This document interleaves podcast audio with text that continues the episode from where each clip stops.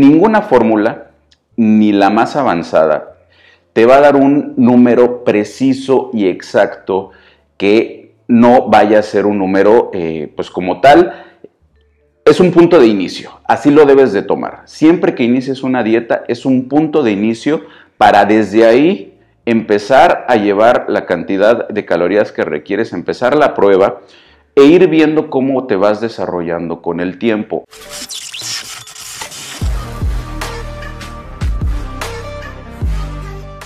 Hemos estado hablando que no es necesario que sepan calcular bien las calorías que requieren de acuerdo a la meta que tienen, pero es una herramienta que les puede ayudar muchísimo, ¿no? Eh, perder grasa normalmente requieres que estés en un déficit calórico, que estés consumiendo menos calorías de las que requieres, ¿no? Está el, eh, si tú metes el aumento de masa muscular, que estés en un superplus calórico, consumiendo más calorías de las que gastas. Y eh, bueno, voy a dar una tercera fórmula, que realmente son la misma fórmula, para calcular las, calorías de mantenimiento. Entonces, vámonos con el primero. Para perder grasa, ya lo había comentado en otro video, es una fórmula, repito, muy sencilla. Su peso en kilogramos por 2.2 por eh, un rango que va de 12 a 14. Ahorita explico cuándo debes de elegir lo más alto del rango, que sería 14, cuando te conviene mejor elegir lo más bajo de este rango, que es 12. Entonces aquí pongo un ejemplo para el rango medio que sería 13 en este caso. Un hombre de 90 kilogramos, 90 que es el peso en kilogramos por 2.2 por 13 que es el rango medio, ¿no? Es el, número de en medio, el 13, nos daría aproximadamente un total de 2.574 eh, kilocalorías que requeriría este hombre de 90 kilogramos para eh, perder peso, ¿no? Se supone que en este momento esta persona estaría con un déficit calórico. Ahora, para las personas que quieren ganar masa muscular, es la misma fórmula, es el peso en kilogramos por 2.2, pero ahora la multiplicación va a ser por un rango que va de 16 a 18. Ahorita vuelvo a decir cuándo te conviene poner 16 o cuándo viene, te conviene eh, meter 18. Pero bueno, en este ejemplo, una vez más para que ustedes vean la diferencia entre ambas fórmulas eh, o entre ambos cálculos, mejor dicho, un hombre de 90 kilogramos por 2.2 por 17 te da aproximadamente 3.366 kilocalorías. Entonces, como ven, estamos hablando pues, de aproximadamente 700, 800 calorías de diferencia para una persona de 90 eh, kilos entre estar en eh, déficit calórico y en un superplus calórico. Y por último, dejo la fórmula de mantenimiento. Aquí, de forma teórica, no vas a subir ni a bajar de peso, lo que vas a hacer es crear una recomposición corporal.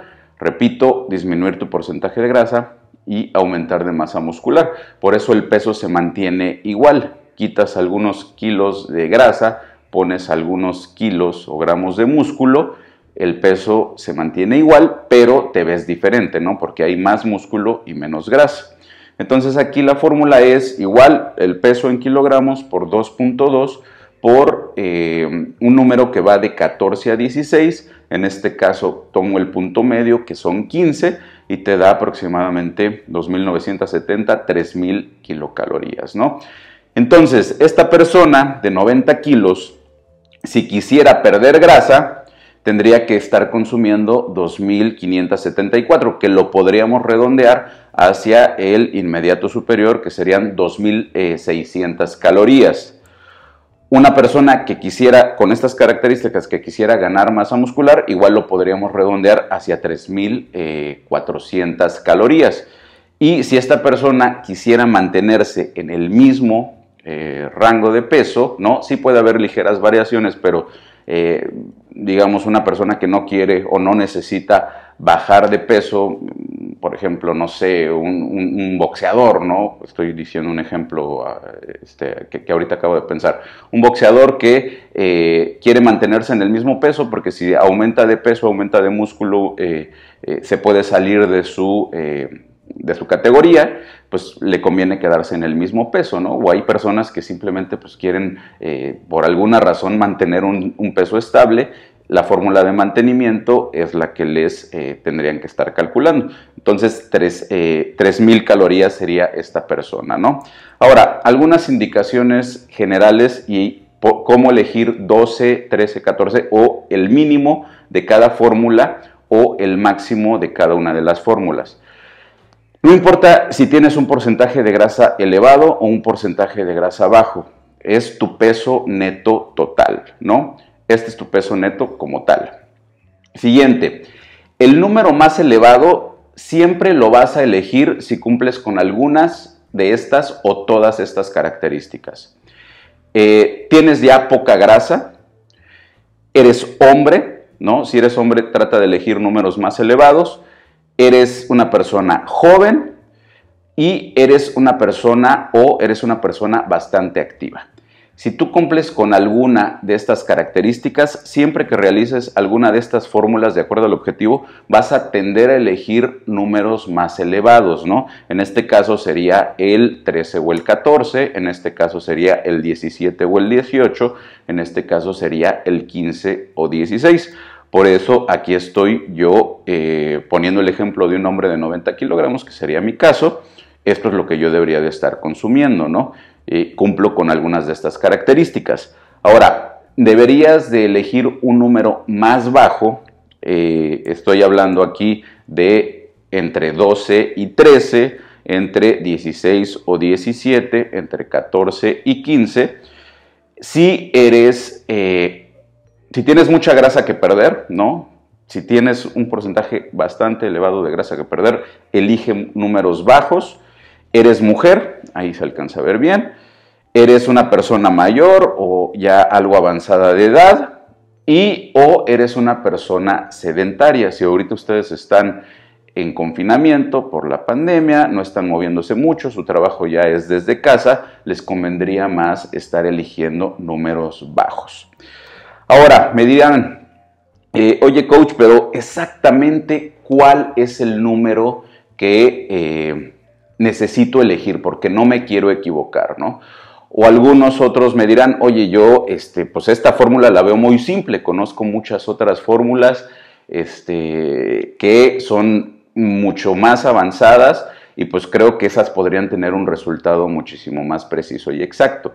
Realmente ninguna fórmula ni la más avanzada te va a dar un número preciso y exacto que no vaya a ser un número, eh, pues como tal, es un punto de inicio, así lo debes de tomar. Siempre que inicies una dieta es un punto de inicio para desde ahí empezar a llevar la cantidad de calorías que requieres, empezar la prueba e ir viendo cómo te vas desarrollando con el tiempo. Y ya de acuerdo a cómo tú te vayas desarrollando, como vayas viendo los resultados con el tiempo, un buen tiempo de prueba son de dos a cuatro semanas. Si en dos semanas tú empiezas a llevar una dieta para perder grasa y notas que no estás perdiendo nada de peso, pues puede ser un punto para decir, ok, no me está funcionando tanto este número de calorías, voy a recortarle un poquito, ¿no? Le quito 100 calorías.